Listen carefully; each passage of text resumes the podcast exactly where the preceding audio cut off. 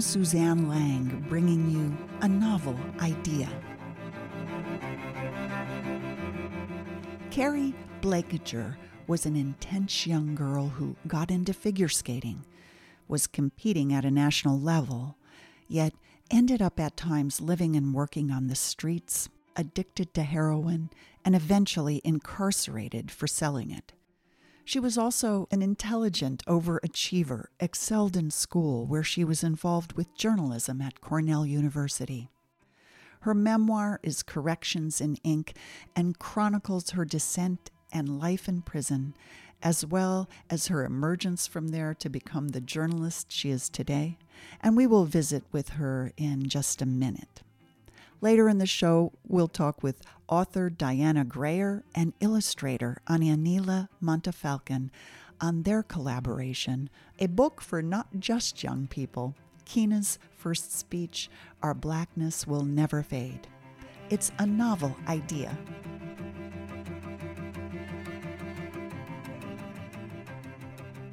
Keri Blakinger is a Texas based journalist who works with the Marshall Project, the news organization that brings focus to issues about the criminal justice system and those incarcerated within it. A circumstance that Keri found herself in when she was busted for selling heroin in Ithaca, New York, where she was a student at Cornell. Her memoir is Corrections in Ink, which takes us from her struggles as a young woman trying to make it in the world of figure skating through her downward spiral into heroin addiction, her time in prison, and finally to her life as an award winning investigative reporter. Let's listen to our conversation. Welcome to talk with us today about your memoir, Corrections in Ink.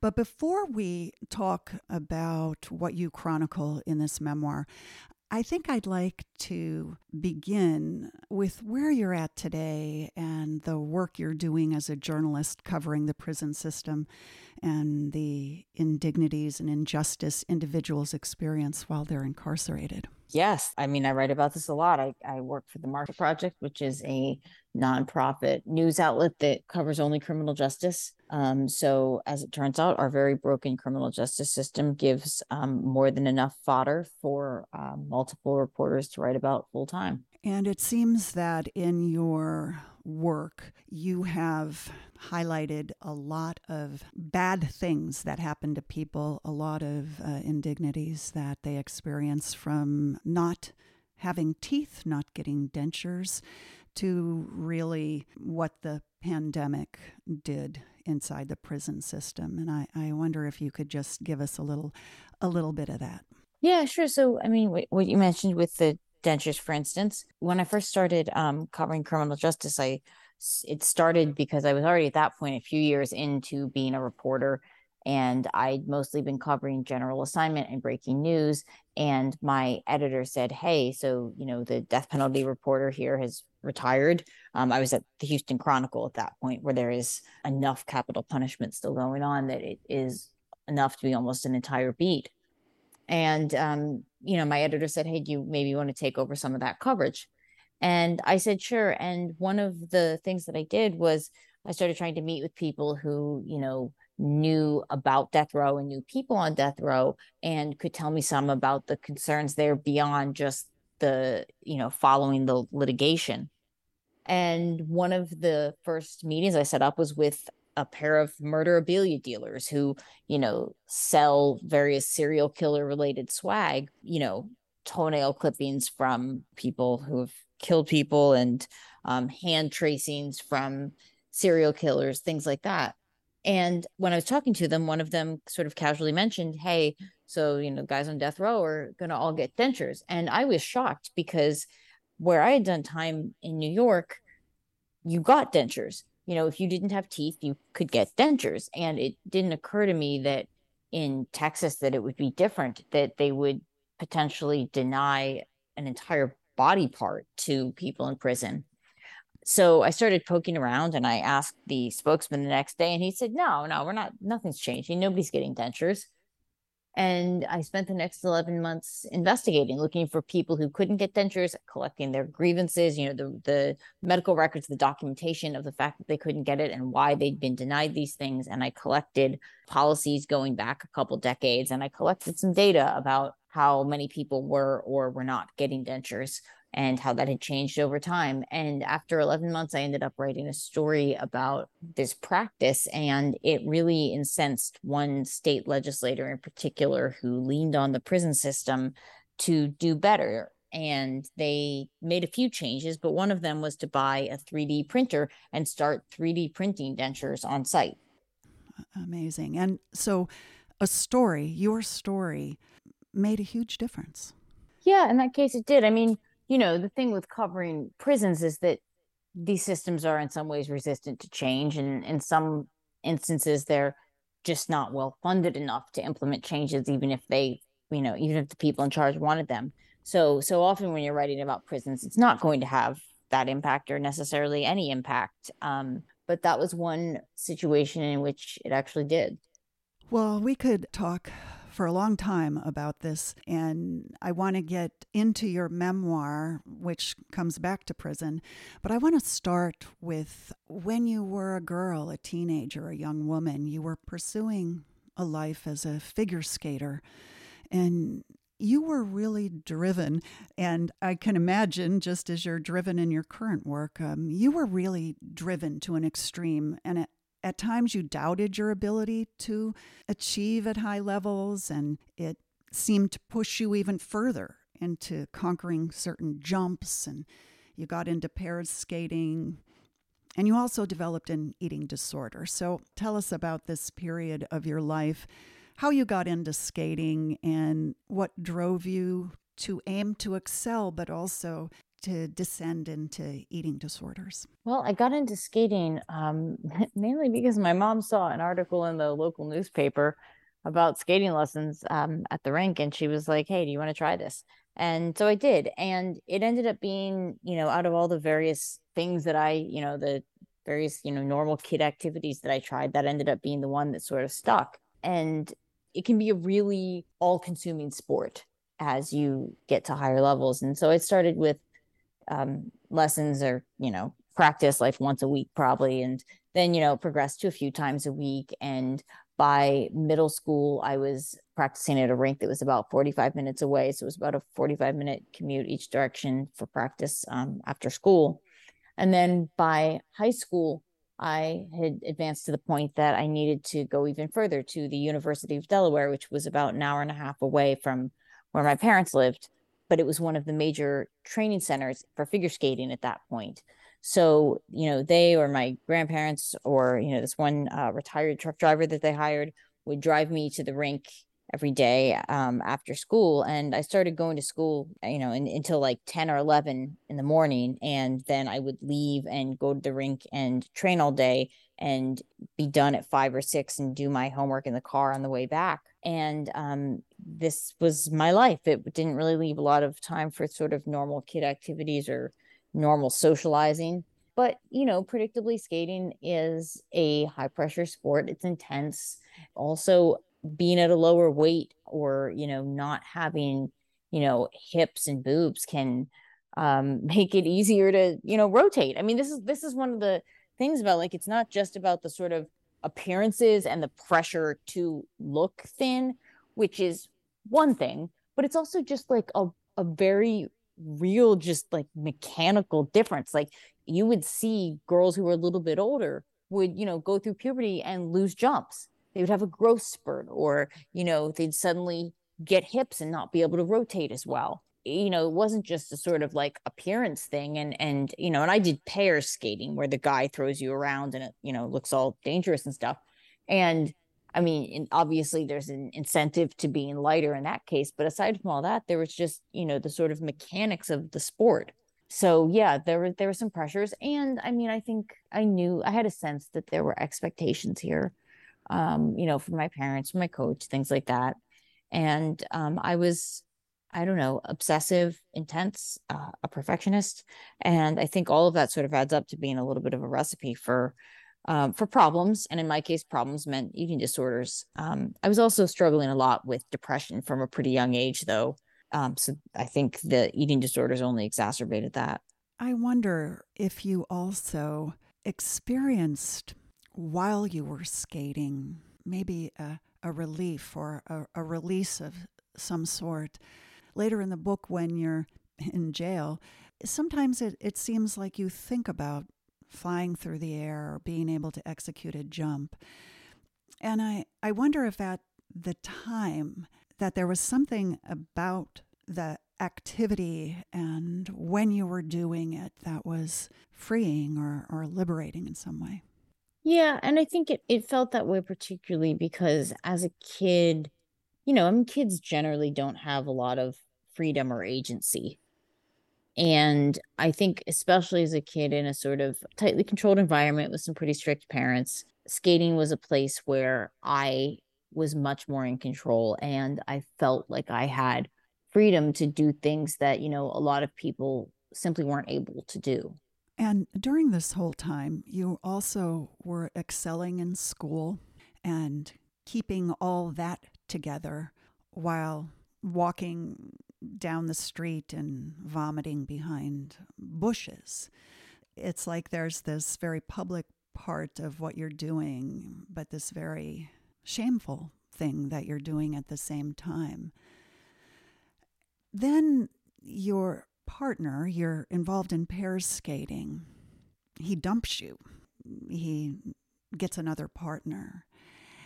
And this was really a shattering experience that seemed to contribute to your downward slide that eventually led to a pretty serious suicide attempt. And, and so I wonder how that act of being kind of pushed out of something that was maybe even holding you up led to a downward slide for you and spiraling into greater drug use?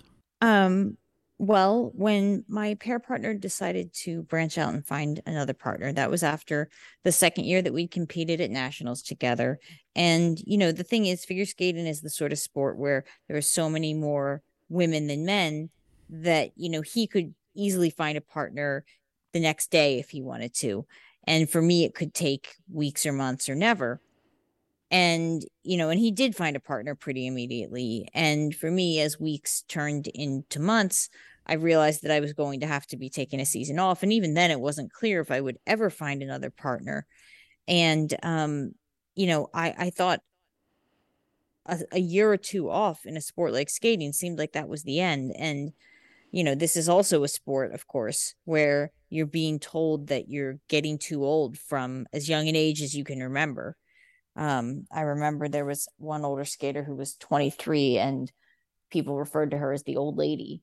Um, and, you know, so you're very cognizant that your career has a very tight timeline and a year or two off could be the end of it. You know, I, I just fell apart at that point. Figure skating was my whole life. It was my whole identity. It was my social circle. It was you know the future that i imagined for myself. And at 17 i was already kind of volatile and not equipped to handle that loss. Um, i mean obviously looking back i realized that was not the end of my life. You know as an adult i understand that. But you know as as a teenager and a you know and a teenager who was already struggling with some mental health issues and you know was not well adjusted in a lot of ways um, I did not understand that. And it was in the months after this, my skating partnership fell apart that I got into drugs. And it wasn't like I did, you know, it wasn't like I, you know, smoked pot and it was a gateway drug and I, you know, suddenly found myself doing hard drugs. Like it was pretty much like I think I smoked pot like once and then did ecstasy and then immediately went to heroin because I was just in an incredibly self destructive place. I mean, I think I had been in a fairly self destructive place between the eating disorders and the depression, but without the skating um, to sort of be the glue that held me together and kept it from getting worse, you know, I, I, I really just fell apart completely. And you get into prostitution and and stealing. How did you, and I don't know, maybe you were so loaded the whole time that how, how did you somehow contextualize or, or normalize these activities in with who you are at the time, who you were at the time, um, that that you were able to live on the streets essentially for a time. And so, can you talk about that? And it did seem like a rather rapid descent for you. Um, yes, it was. I mean, you know, I I very abruptly fell apart. But in terms of how I sort of contextualized how I thought of myself, I mean, I just didn't care. I wasn't particularly interested in being alive. It just, you know, I was young and volatile and dramatic and I thought my life was over. Um, so I I don't think I really was sort of thinking about how this changes how I see myself or anything. I just didn't want to see myself. I just didn't mm. want to continue to exist. But I think I just, you know, I, I wasn't quite at the point of actively trying to end it. So I was just engaging in incredibly risky, self harming behavior instead. Eventually, you, uh, um, and well, even during some of this time, it seems like you were trying to maintain school, but eventually you you end up in Ithaca, New York, where you're going to school at Cornell. But there also you make some pretty bad choices both in your companions, your partner, and uh, your boyfriend, um, all the while kind of holding down your classwork and and working at the school paper but getting deeper into like dealing drugs. And that was kind of a pivotal point in your life where uh, that eventually led to you being arrested. So talk a little bit about about that period. Well, I mean, after, after skating fell apart, I um, I started school at Rutgers, and I sort of bumbled my way through college there. You know, I was sober at times, and I was often not. And you know i'd do a semester or two on and then maybe take a semester off. And in the semesters that i was still in school i was doing well well enough that after a few years when the relationship i was in um, ended i could consider transferring elsewhere because it didn't look on paper like i was the sort of train wreck that i was. Mm-hmm. and so i transferred and you know i got into cornell and at first when i was there i went there without any sort of drug connection so i was um, i wouldn't say sober but i was doing less drugs just because i didn't know where to get them initially. Um, but i was definitely also in a, a still very dark place um, and that first semester was pretty tough and by the end of it i very actively did not want to be alive and i jumped off a bridge in an effort to kill myself um, I'd gotten into a pretty abusive relationship. Um, my grandmother had died that semester. I wasn't making friends. I hated the cold. It seemed like I had no idea um, what the point of any of that was. And I had, in some ways, just sort of never filled the hole in my life where skating had been. And I just, um, you know, got in one particular fight, and, you know, the person I was dating sort of more or less, you know, urged me to, you know, go do it or, you know, just dared me. I don't even know how to quite describe how he was the the tone of voice there, but in any case communicated that he didn't care and um and so I was just like all right, I'm, you know, I have screwed up everything. Um and I went and jumped off one of the gorges that Ithaca is so well known for and instead ended up breaking my back or not breaking my back my fractured my back it's not you know broken but i um i fractured my back in a few places and was in a back brace for almost a year but i lived. And you know that was not any sort of wake up call because you know even if you survive a suicide attempt it does not immediately make you want to live. I i was still deeply depressed and you know just now depressed and in a back brace um you know but i eventually my back healed. I got back into school and I continued using drugs for the next few years until um, eventually I got arrested. And is it easy or was it easy for you to move from purchasing drugs for yourself to selling them to others? I think the line between, you know, dealers and users is not as sort of firm as people might think it is. Um, almost everyone who's using drugs is at some point selling them also. Um, you know, whether you're just sort of being a middleman for, you know, getting drugs for your friends or whether you're buying in small quantities and reselling or, you know, whether you're as I, you know, was by the end there, um, you know, I was dating someone else and who had a good connection who would give him lots of drugs for us to sell. And it's like it's just a part of using. I mean, people tell themselves different stories about how they're going to justify it or whether it matters that you know if you're selling drugs um, a lot of people have sort of boundaries like oh i'm never going to sell to any kids or i'm never going to start someone on heroin or i'm never going to sell this drug or that drug you know so there's different things that people say to make it something that's palatable that they can live with that they can you know continue to keep justifying what they're doing in order to be getting high and you eventually get busted and while you were blasted, I'll say, you know, first of all, that you're able to describe this to us uh, and recollect it. Um, but you describe really um, being nearly completely out of it while you were arrested and, and processed and, and booked into jail. I can't imagine how, I, I want to say, surreal that that must have been. And then it was dawning on you what was going on. And this was very public in your community, you know, the um, fall of this excellent Cornell student caught selling heroin.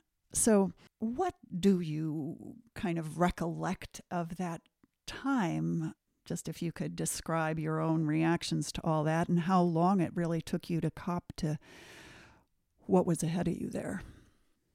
You know, after I got arrested, the the first few days, well, I mean, probably first few months in in jail were incredibly confusing. Like nobody explains to you what what jail is or how how it works. You know, nobody explains to you how things work in jail. These are things that you just have to sort of ask the people around you and figure out. And, you know, I think this is something I had not really thought through before. Um, how would you know what the rules are and how jail works? But, you know, I got arrested and they take me to jail and they put me in a little holding cell. And I didn't know what was going on. I didn't know how long I'd be there, um, if I was going to get bail, like if I really was going to get a phone call. Like you don't know any of these things. And then, you know, they take me to another room for booking and, you know, they're asking me all these questions and they're, um, strip searching me, telling me to get in a shower, put this smelly shampoo on my hair, and stand there in the cold water. That's for delousing. I'd never done a delousing shower before.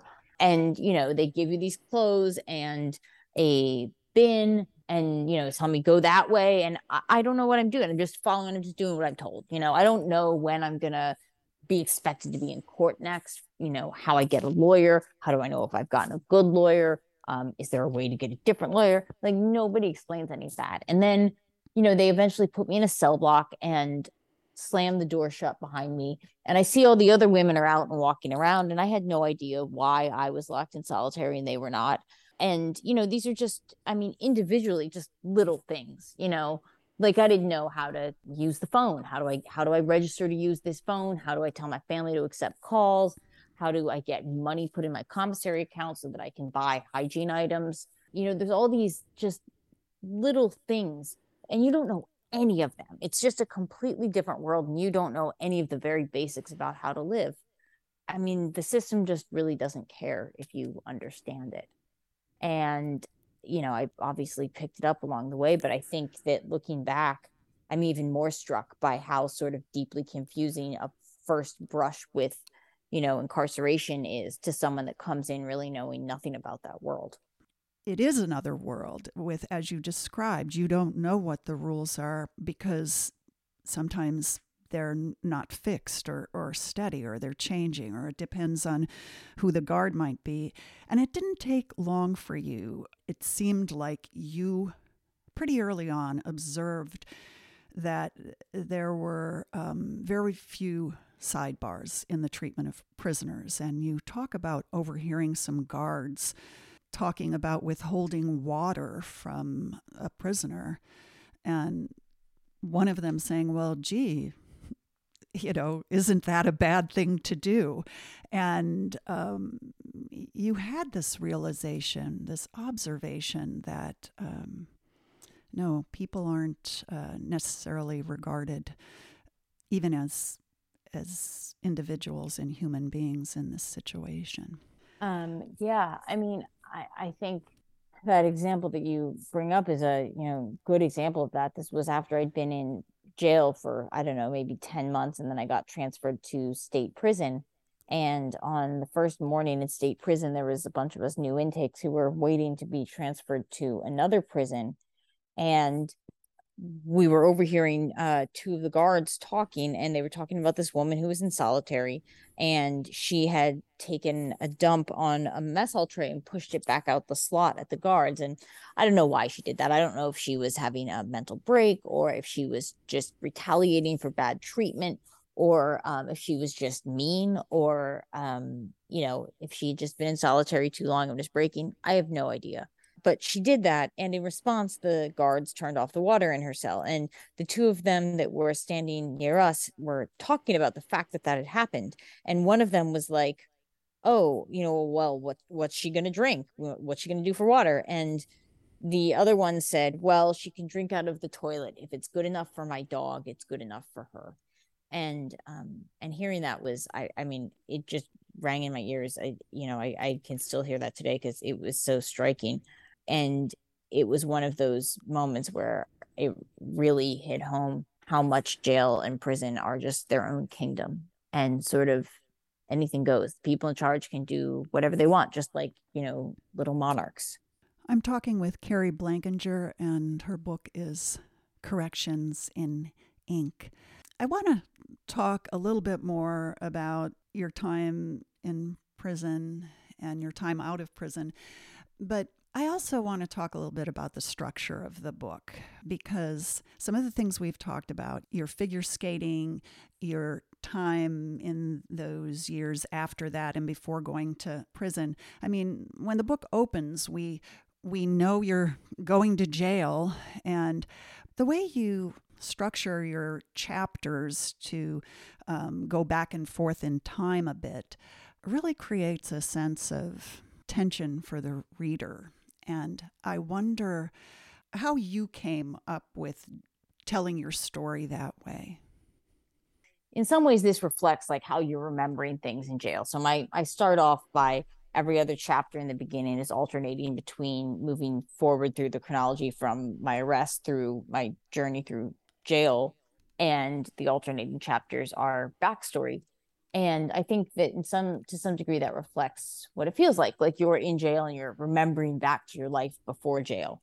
Also i think that part of it was um, you know it was a very disorienting time for me and it sort of felt like that reflected the mental state of it all like both the confusion of incarceration and you know the many foggy years of drug use before that um, but then there was also just the sort of practical reason that I felt like if I started the book with my whole backstory before getting to the jail, like that's a very different book. And I felt like the the readers who who might read that book might not be the readers that would want to read the rest of it. So I, I kind of wanted to sort mm-hmm. of signal up front, like what kind of book you're getting here, not a book that starts one way and then just sort of abruptly shifts um a few chapters in. Also like those backstory chapters are really dark in places. And um i think that would have been a lot to just do those like boom boom boom without um the without other chapters in between. Although i mean i think it's kind of telling that i'm in that framing i guess the uh the jail chapters are the lighter chapters. That that is a way to way to put it. Um, you know, it got me wondering though about the life of other athletes that we've seen highlighted in in many ways of late, but also of of students. Um, you know, here you were a student and you were even holding down jobs. I mean, or working for the school paper or writing, submitting assignments. And I just wonder if this is a problem in universities all over the place of um, students snorting Adderall and um, having maybe heavier drug habits than we're aware of.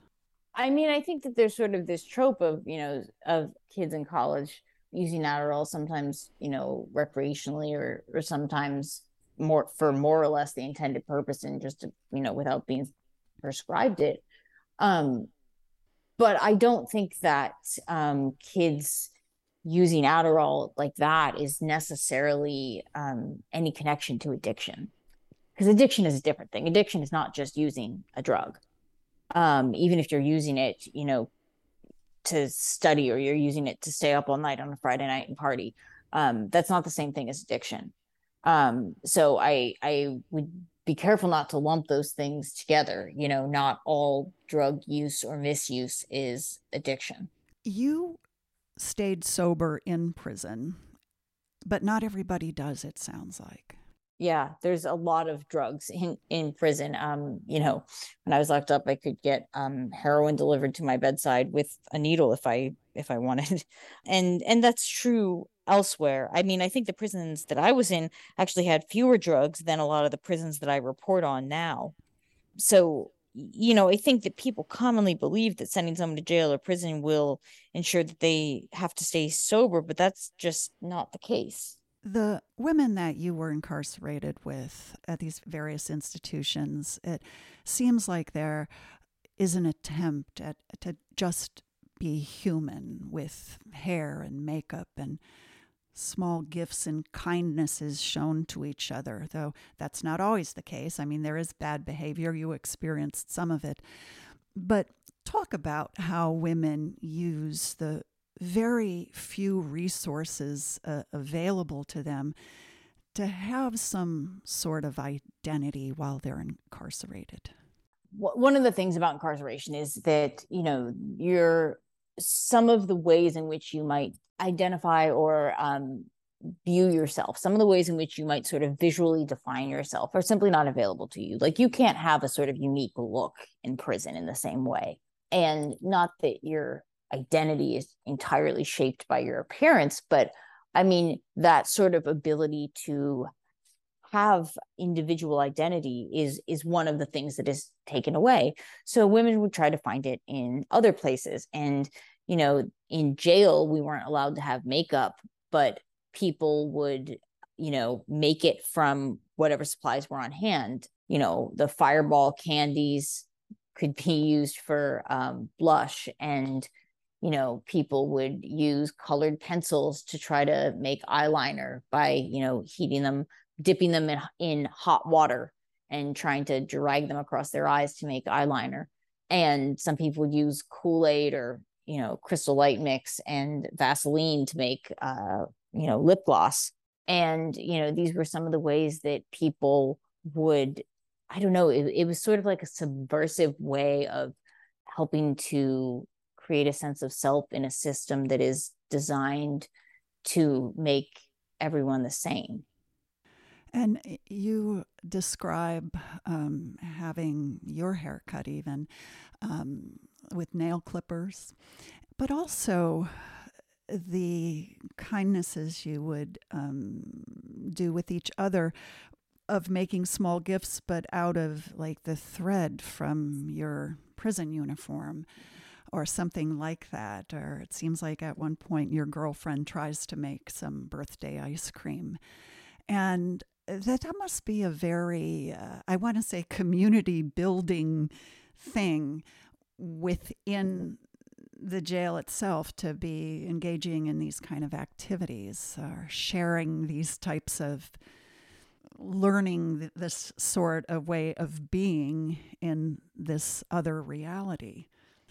I mean, yeah, but I mean, these are also things that you would do in the free world. They just don't require the sort of sneaking and creativity to make them happen. But I mean, you know, these aren't like different behaviors. I mean, you still give your friends gifts in the free world. Um, I think there is a different connection among people who have done time, especially those who have done time together, because I think there's sort of naturally a connection between people who have survived the same traumatic experience together. And I mean, I think you see that even with, I mean, I live in Houston, and I think that everyone who made it through Harvey and, you know, Hurricane Harvey several years ago and, you know, dealt with all the flooding there. I mean, that that's a sort of shared trauma that is a language that people are all sort of conversant in if they were here at that time. And prison is that, but on a much bigger scale, because that's not, you know, a, a week of, of hurricane. That's years of your lives where you were, you know, all subjected to the same sort of treatment and loss of dignity and loss of agency and self. Yes. We're running out of time, but I think I, I also want to talk a little bit about something you bring up in the book. The whole notion of white privilege, even that you experienced uh, as a, a white educated woman, take it from there. The, that even for you, you experienced a uh, sense of privilege. I think that at this point, it's it's somewhat well understood that the criminal justice system ends up disproportionately snaring Black and Brown people. Um, they live in more heavily policed communities, and there's been plenty of studies that they are, you know, more likely to end up doing more time for the same crimes as their white counterparts. But I think all that sort of data was not as commonly known then, and I certainly didn't have access to it. You can't Google that stuff when you're locked up. But I, I think even when I was doing time, there were signs like you could see some of the ways, you know, some of the things that we were all aware of in terms of how people would get treated differently based on race. I think it wasn't until I got out that I was really able to dig in um, to the data and the research and appreciate how the individual anecdotes that I had seen or um, lived through would add up to a system in which it was broadly true that black and brown people we're going to have a harder time we're going to end up doing more time and we're going to have a harder time reentering society afterwards and your reentry into society after you did your time and I sense that you might have even been surprised that uh, people were willing to take a chance on you at this point, a convicted felon. Um, yes, I, I mean, I think in some ways i'm i'm still surprised when people are. But yeah i mean especially when you first get out because there's a lot of people that when they know you just got out of prison they sort of look at you in a certain way you know as if they expect that you're at any moment going to just go back. Like you're probably just going to screw up again. There's a lot of people that sort of seem to regard your presence in the free world as temporary and you know those can be people that care about you and mean well but you know people just know what the recidivism rates are and they know how um, how few people uh, stay sober and stay out of prison and you can feel that. And then when you find people who are actually able to completely disregard your past and not view you in that way like those first few interactions where that it really does not play a role in the relationship, they stand out. They mean a lot. I, want to end our conversation by talking about another I, I won't say person, but it was your dog, Charlotte, who was there before you left. You had such concern for her when when you went to jail, and she was there when you got back. Charlotte was, you know, the dog that I'd had for a few years before prison, before I got arrested. And then when I got arrested, I had no idea what had happened to her. And it turned out that the property manager managed to find a couple that was willing to watch her for at least a few days. And then it turned out that they had a dog of their own that, you know, she got along with really well. And so they've just incredibly generously agreed to keep her for however long I was locked up. And they said they'd give her back, but I didn't really believe that. I was like, there's no way that this couple, these strangers, are just going to keep this dog and then give her back in the end. They did, though. I mean, I got out of prison, and the first place I went was to go see my dog.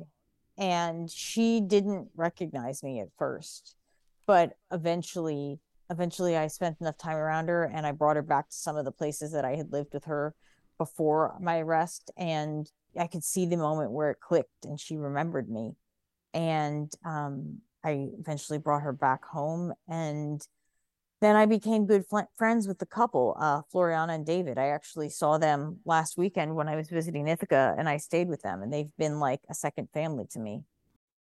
Corrections in Ink. Keri Blakinger, thank you for talking to us about the book and about your life so openly. Thanks for having me. My conversation with Keri Blakinger, and the book is Corrections in Ink, published by St. Martin's Press. I am Suzanne Lang with a novel idea on KRCB Northern California Public Media especially in light of what we see happening in Florida and other places where books are being attacked for revealing too much of our social and cultural history, taken out of libraries for being too candid about the human condition, about who we are as people in a multiracial society. Dianna Grayer and Anianela Montefalcon bring us a response with their book, Keenah's First Speech Our Blackness Will Never Fade this is a story of young Keenah's awakening within the Black Lives Matter movement. Grayer is a psychotherapist, an author and playwright, and co host of Living Proof, part of KRCB's Outbeat Radio. Montefalcon is an illustrator and attends high school in Sonoma County, California. Here is our conversation. Dianna, why don't you tell us what inspired you to write this book and the audience it's aimed at? Okay, thank you, Suzanne, for having us here. This Keenah's first speech came about uh, 2020 when the murder of George Floyd and all the Black Lives Matter movement was going on. I've been wanting to do something for the Black community and myself, and I was looking for opportunity. What would inspire me? Uh, to write a Black production. So this all started with a Black production. Uh, I'm a playwright, I'm a director, producer, and I've done plays. And so I've been wanting to do something really powerful for um, me as a Black woman person. Um, and so I wrote this Black production called Our Blackness Will Never Fade. And as I was thinking, it's like, okay, I'm going to do this production. And I always like to have some merchandise with it, you know, like mugs and t shirts. So I made t shirts. Our blackness will never fade on the t shirt. And so then I was saying, I want to touch this topic is so delicate and so hard for people to talk about. There's so much fear out in the world around race and talking about race and racism. So I wanted to write um, a book for children and also for teachers and for parents to talk with their kids about race. And so that was my motivation. I want to have people have access to a way of talking about race and racism that we know in America and around the world, based on 2020 Black Lives Matter movement all around the world, that there's a lot of racism going on still, and people are not talking about it and that's what I've learned in my community. So I wanted to write Keenah's first speech. I wanted uh, to show empowerment for Black girls and Brown girls and uh, just kids in general to have opportunity to share their voices and know that they have a voice. Because kids are smart. As a therapist for over 25 years, I know kids are, are wise, and I was wise as a kid. I saw what was going on around me. So kids are smart. And I wanted Keenah to uh, share her journey of how it feels to be hated because of the color of her skin. And so that's why I wrote Keenah's first speech Our Blackness Will Never Fade.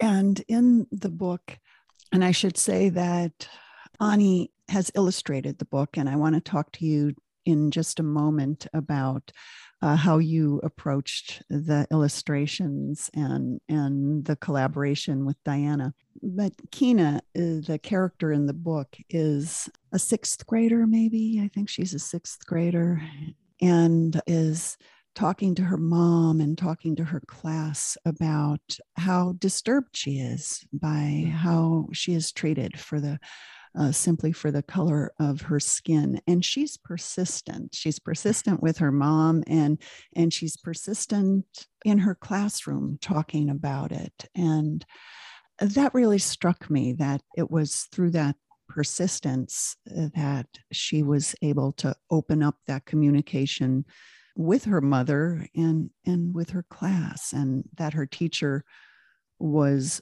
open to that exploration with Keenah and and with the others in the class.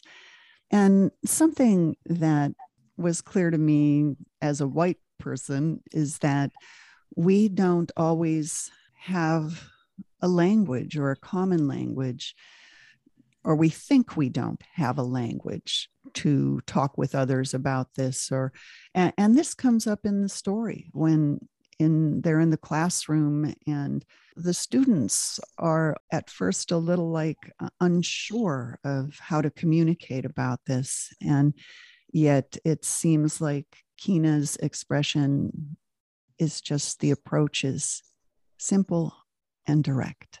Yes. We would love it, Suzanne, to have it be the way Keenah is on her journey, you know, around having her teacher be there to support. That's what teachers are there for, I believe, to educate, to be present with where, whatever's going on uh, with their kids, no matter race, um, gender issues, uh, sexual orientation issues. They need a place to share about who they are. And so we need the openness to talk about it. And kids are holding so much. Uh, we need more consciousness around how we treat each other. And so the reason why I had a sixth grader um, is kind of in between, but Suzanne, honestly, all my books are for adults and kids. They learn together around communication, race, sexual orientation, just about loving each other instead of hating.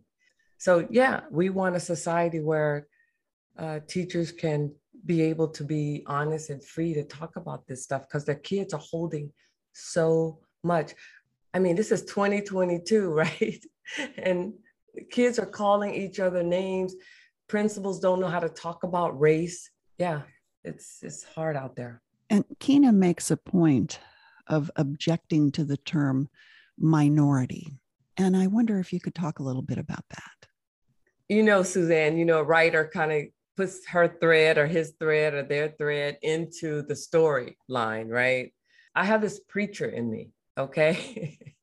and so every time I hear the word minority, it just gives me this, uh, because the way it's spoken, it's that subliminal kind of thing. The way it's spoken, it kind of comes at you like you're down here at the bottom and white people are up here at the top or you know all these categories are at the bottom it just feels that way internally for me um, minority and majority in different situations that's fine. But when it relates to people especially black people because we've been on the bottom for so long that i don't want i want to like language you know? She talks about the black sheep and she talks about the black cat. It's always been negative. And so i'm trying to change the minds and the thinking of people so that um, they could have some sensitivity to how that word impacts people. Yeah yeah so so the book is really illustrated with these i will say lovely illustrations that have a lot of subtlety to them and Anianela i'm wondering if you will talk about how this collaboration between the two of you began and how you worked with the material to come up with your drawings. Well, it started in freshman year, I think, of 2021. I was in art class. We were online. We were doing distance learning, and it was a normal year for me. I wasn't expecting it, but my art teacher uh, asked if I wanted to become an illustrator for an author, and I was a little bit hesitant at first and nervous, but I agreed to it. And um, she gave me the email to Miss Grayer, and from there is how I connected with her.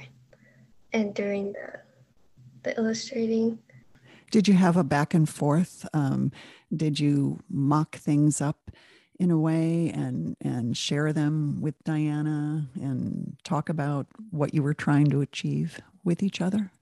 Yes. Yes, yes, yes. Uh, it was really wonderful to get the call, the email that uh, and I was interested in doing this book. And I was just so excited because let me just back up one second, Suzanne, because what I try and do with my work, especially like the illustrations from all of my eight books, I always try and reach out to some young person to give them opportunity to illustrate and to just like in my plays to have them just strangers have an opportunity to get this on stage because a lot of people don't have the opportunity to. So i was so like, pleased. At the time anai was 14 so she turned 15 during this process so she was really young. But yeah so once i page date the book and i give it to um, the illustrator anai in this situation um, i have an idea of what i want on each page of the book. And so I kind of give that to the illustrator Anai. And so she we we play around with it, like the cover. I say, okay, this is what I'm looking at. And I try and sketch out the cover like myself. And I'm not, I please, I'm not an illustrator. So um, so then we go back and forth with that. If I can get that that cover design just right, um, it's powerful for me. And so we went back and forth a little bit, but not that much. Anai was just like so sharp and so able to hear and listen. And she was, and the most important thing was she loved the story. She understood the story. And that was really key to make the process of us collaborating on the illustrations easier. Anai, do you have anything to add about that? I'm really curious about your process and how you work. Um, can you talk about that a little bit? When I was working with Miss Grayer, um, I would listen to what she would like on the illustrations and try to visualize what I should put. We would talk back and forth through Gmail, and I would set a time aside to be able to work on the illustrations because I did have schoolwork, but I really like doing these illustrations for her. Do you work with um, are are in a digital medium or are you sketching and painting? Tell, tell us a little bit because they have a real unique feel to them and I thought there was a real emotional power to them as well. So, what is the medium you're working in? Well, I usually do paper, but this time I had received a tablet, a drawing tablet from my uncle, and I wanted to try something new. And so I used the tablet to to illustrate. So you were actually learning a new tool while you were doing these. Yes. Huh. And um, I can't tell you how much I just loved the the drawings in in the book, and so I hope that we see more of your work at some point in the future. Um, anything else you want to say about that collaboration between the two of you? Um, when we were working together, we had fun.